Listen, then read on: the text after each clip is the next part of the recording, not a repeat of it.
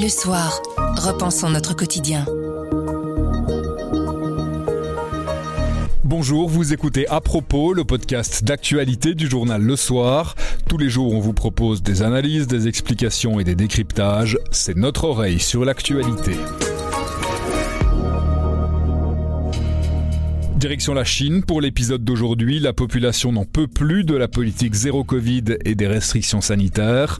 On n'avait plus vu de mouvement de contestation aussi étendu en Chine depuis mille neuf cent quatre-vingt-neuf et la place Tiananmen. Nous sommes le jeudi premier décembre. Je m'appelle Pierre Fagnard. À propos, voici l'actualité comme vous l'entendez. Grand angle. Presque trois ans de politique zéro Covid ont épuisé les citoyens chinois. Dans différentes villes du pays, on a vu la population exprimer son mécontentement, et ce, malgré les risques de répression. Le président chinois, Xi Jinping, est coincé par sa propre politique sanitaire. S'il lâche du lest, ses contaminations et hospitalisations de masse assurées. Et c'est aussi avouer qu'il fait fausse route, et donc remettre en question son infaillibilité. Alors est-on en train d'assister aux prémices d'une révolution? Quels sont les enjeux politiques ? On a posé toutes ces questions à Véronique Kiesel du Service Monde. Bonjour Véronique. Bonjour Pierre. On est alors aux prémices d'une révolution en Chine, ou c'est exagéré de, de l'avancer comme ça? Je crois que c'est bien exagéré. On a assisté ce week-end à des soulèvements spontanés qui, qui ont surgi donc après un incendie à Urumqi, la capitale du, du Xinjiang, où dix personnes ont, ont perdu la vie, dont des enfants, brûlés vifs dans un appartement parce que les sorties de secours étaient verrouillées en raison du zéro Covid. Et donc ça a provoqué une énorme émotion euh, en Chine, de nombreux citoyens qui avaient été informés de ça. C'était la goutte en trop. Ils ont supporté avec patience pendant trois ans la politique zéro Covid. Ils étaient convaincus en bonne partie qu'elle était utile. Ils ont vu qu'effectivement en Chine, il y avait infiniment moins de morts que dans les, les grands pays qui avaient laissé euh, filer plus largement l'épidémie. Mais là, à un moment, c'était trop. Euh, et donc, euh, ils sont sortis. C'est un mouvement qui n'a pas de, pas de leader, qui n'a pas de, d'organisation forte. C'est vraiment... Euh, les gens ont dit, maintenant, ça suffit. Ils sont sortis. Et il y a eu certains slogans révolutionnaires. En effet, on a vu, au début, c'était zéro Covid, je ne veux plus me faire tester, j'en ai marre, j'en ai ras-le-bol.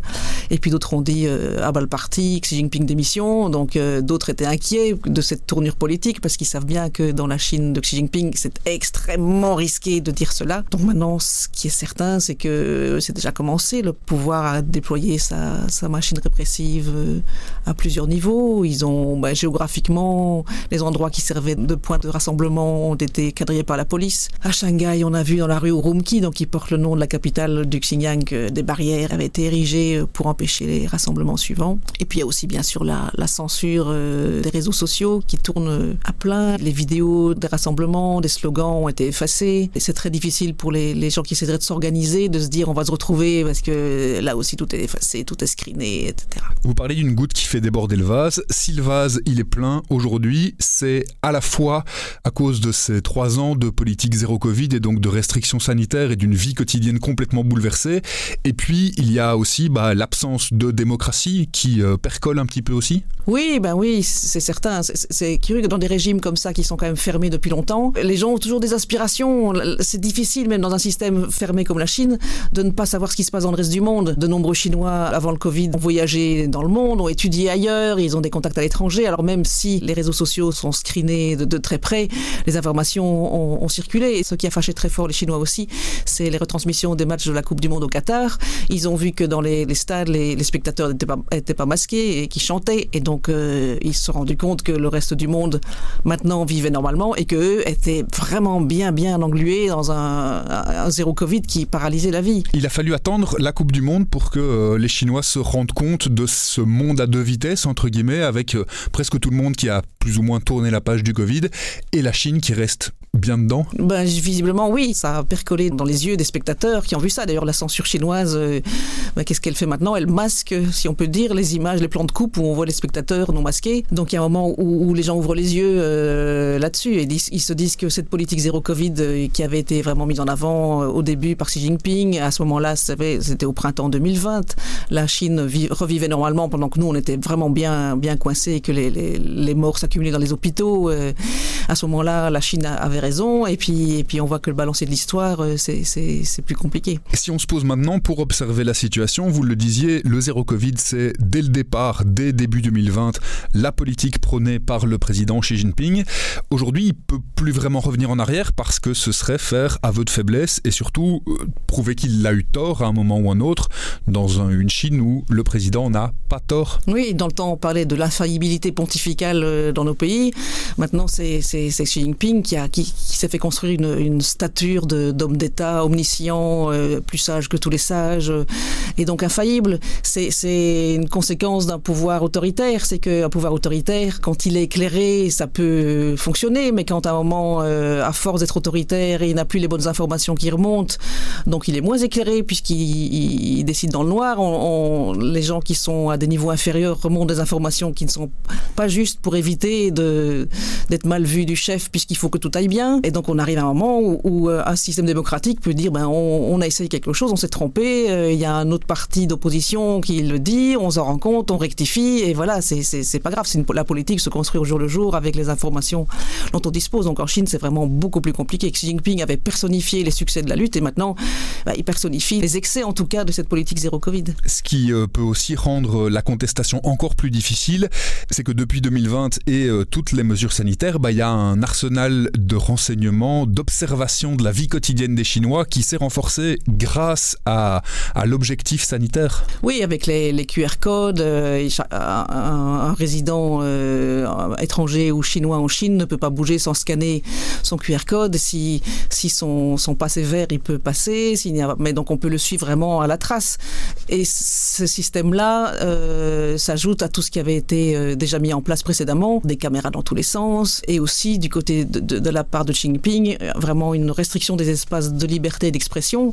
Sous les présidences euh, chinoises précédentes, il y avait quand même encore moyen d'exprimer du mécontentement, il y avait moyen d'écouter le peuple chinois qui pouvait, euh, quand il n'était pas d'accord, euh, donner son avis, et, et les, les dirigeants du Parti communiste euh, prenaient ça en compte pour que le pays se développe le plus harmonieusement possible. Maintenant, euh, tout ça, ça a été, c'est, c'est, c'est verrouillé. Les O N G qui s'occupaient de, de questions sociales ou d'environnement, euh, c'est fini. En fait, le parti ne tolère plus le moins de contre-pouvoir. Et tout ce qui pourrait être un espace de contre-pouvoir, comme une O N G, ou comme par exemple les groupes féministes aussi, quand elles, elles dénonçaient les, les, les abus euh, du harcèlement sexuel dans les universités, et cetera.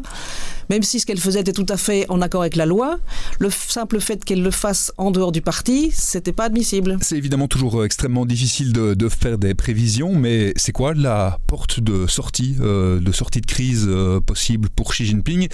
On va le voir dans un instant avec Anne-Sophie. Le réseau hospitalier en Chine n'est pas aussi performant que chez nous, et donc si à un moment on décidait de lever la politique zéro Covid, ce serait des risques sanitaires extrêmement importants.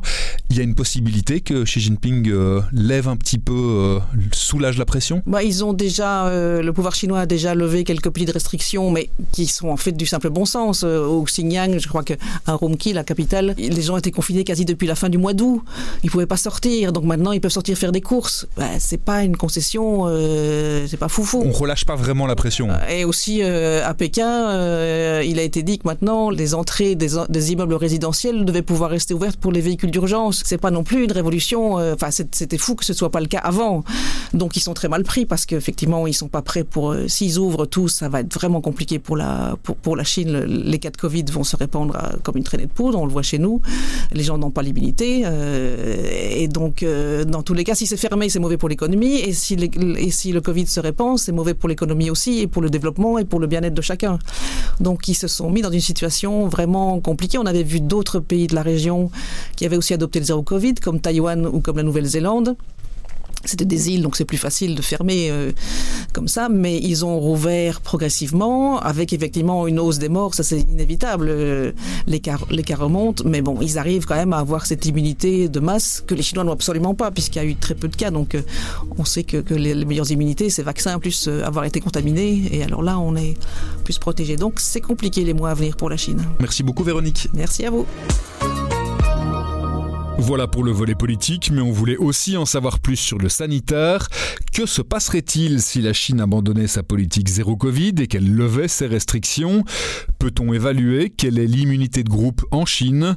Camille Petoud a interrogé Anne-Sophie Lorquin, spécialiste santé pour le service société. Bonjour Anne-Sophie. Bonjour Camille. La Chine se vantait au début de l'épidémie d'avoir un taux de mortalité très faible grâce à sa fameuse politique zéro Covid. Mais c'est quoi cette politique zéro Covid ? Comme son nom l'indique, l'idée c'est d'éradiquer le virus, un peu comme si on voulait éteindre un incendie en éteignant le moindre départ d'incendie. Concrètement, ça veut dire des confinements à répétition, des quarantaines pour les personnes qui reviennent de l'étranger, des tests quotidiens. La volonté de la Chine, c'est de préserver la population âgée plus vulnérable et c'est le seul pays qui continue de faire cette stratégie de zéro Covid. D'autres l'ont fait comme la Nouvelle-Zélande, Singapour, Hong Kong, mais tous l'ont arrêté. Seule la Chine s'obstine encore. Ce taux de mortalité aussi faible, est-ce que c'est vraiment une victoire finalement ? De telles politiques drastiques en, entraînent forcément des dommages collatéraux ? C'est vrai que leur taux de mortalité est très très bas. C'est un des plus faibles au monde, donc avec cinq mille morts euh, depuis quasi trois ans par rapport à un virgule cinq million de cas rapportés. Quand on sait que la population s'élève à un virgule quatre milliard de personnes, c'est vraiment très peu. Si on ramène ça par exemple aux États-Unis, dont la population équivaut à un quart de la Chine, eux, ils ont eu un million de morts. Donc voilà, un million de morts versus cinq mille, c'est quand même vraiment très très peu. Mais évidemment, euh, d'abord, euh, peut-être c'est sous-représenté, mais ensuite, il y a aussi tous ces dommages collatéraux dont vous parliez, donc des personnes qui ont besoin de soins urgents et qui se présentent à l'hôpital et qui ne peuvent pas être admis faute de tests négatifs et donc euh, qui meurent devant l'hôpital. Il y a eu cet incendie aussi au Xinjiang, euh, dont on a beaucoup parlé, des personnes qui se sont retrouvées la proie des flammes parce que les pompiers ne pouvaient pas euh, atteindre ce quartier verrouillé, euh, alors que, paraît-il, il y avait très peu de Covid. Sans compter évidemment tous les aspects psychologiques, on peut imaginer, nous qui l'avons vécu euh, à l'époque, qu'être confiné comme ça à répétition peut être très très compliqué et, euh, et voilà, difficile à vivre, bien entendu. On peut dire que les pays occidentaux et le Parti communiste ont une gestion totalement opposée face à cette épidémie. Est-ce que vous pouvez un peu nous, nous éclairer sur cette grande différence ? Oui, alors c'est vrai que nous, on a connu ça aussi, je le disais, des confinements, mais la politique occidentale à l'époque, souvenez-vous, c'était d'aplatir la courbe. Donc l'idée, c'était d'endiguer un petit peu les contaminations pour préserver à la fois les personnes plus vulnérables et les soins de santé, pour pas qu'ils soient trop mis sous pression. On faisait ça aussi dans l'attente des vaccins qui donc sont arrivés en janvier deux mille vingt et un. Tout ça a permis évidemment de construire une immunité. Et cette immunité, il faut savoir aussi qu'elle elle, euh, elle se distingue selon celle qui est acquise grâce au vaccin, mais aussi à l'infection naturelle. Et idéalement, c'est ce qu'on appelle l'immunité hybride, c'est d'avoir les deux. Là, c'est vraiment la meilleure protection. On a alors euh, voilà, des anticorps qui sont très très variés. Et c'est ce qui s'est passé chez nous avec euh, Omicron qui a énormément circulé, mais on était protégés aussi du risque de forme grave. La Chine n'aura pas ça, puisque avec sa politique zéro Covid, peu de personnes, évidemment, ont été infectées. un virgule cinq million de cas par rapport à un virgule quatre milliard de personnes, c'est vraiment peu. Quel est le problème avec cette politique ? Aujourd'hui, on sait que les Chinois sont à bout, ils n'en peuvent plus. Qu'est-ce qui se passerait s'il y avait une levée des restrictions ? Si la Chine abandonnait la, la politique de zéro Covid, bah d'abord, elle devrait admettre une erreur. Donc ça, c'était Paul Krugman euh, que je citais dans mon papier, euh, qui disait que ça, pour un régime autocratique, c'est difficile. Mais euh, surtout, il y a une société d'analyse de données scientifiques qui s'appelle Airfinit, qui a calculé que la levée de ces restrictions serait vraiment une catastrophe sanitaire. Il y aurait entre un virgule trois et deux virgule un millions de morts parce que la population n'est pas assez vaccinée. Donc il y a seulement quarante pour cent de la personne âgée qui a un schéma de vaccination complet. Donc on sait aussi que ce rappel fait maturer la réponse immunitaire et donc elle a la meilleure protection, en particulier pour les plus vulnérables. Et puis il y a eu aussi le laboratoire d'Hong Kong, on peut appeler ça un laboratoire, une mini-Chine. Donc c'était en mars, ils ont levé d'un coup la politique zéro Covid et il y a eu un taux de mortalité très très élevé, en particulier chez les personnes âgées. Et on s'est rendu compte que celles qui étaient hospitalisées, ben justement seulement cinq pour cent des personnes avaient un schéma vaccinal complet. Et est-ce que les, les infrastructures chinoises seraient prêtes à, à accueillir ce rebond de l'épidémie si jamais la politique zéro Covid était allégée ? Alors non, justement, ils ont beau montrer qu'ils peuvent construire un hôpital très très rapide confinement, euh, ils n'ont pas encore la possibilité de fabriquer des infirmières ou des respirateurs comme ça euh, euh, en partant de zéro. Et puis euh, leur euh, structure de lit d'urgence aussi, euh, Antoine Flahaut que j'ai interviewé disait que leur euh, lit d'urgence était dix fois moindre leur nombre que, qu'en Allemagne par exemple. On a aussi entendu que les vaccins chinois seraient moins efficaces. Est-ce que c'est le cas? Qu'est-ce que vous pouvez nous dire là-dessus? Alors ce sont des vaccins qui n'utilisent pas la même plateforme, donc ce sont des virus inactivés, c'est une façon de faire plus ancienne que la révolution de l'A R N messager, mais, euh, mais pour autant Antoine Flahaut, donc, qui est épidémiologiste à Genève, disait qu'à Hong Kong il n'y avait pas eu de différence, les deux vaccins ont été administrés, une étude montrait qu'il n'y avait pas eu de différence dans la protection, ce qui reste important, et j'insiste puisqu'on annonce quand même un possible retour du virus, c'est que les personnes les plus fragiles aient leur dose de booster. Merci beaucoup Anne-Sophie. Avec plaisir. À propos, c'est fini pour aujourd'hui, mais on revient demain dès sept heures. En attendant, abonnez-vous, partagez-nous. Vous nous trouverez sur notre site, notre application et votre plateforme de podcast préférée. À demain!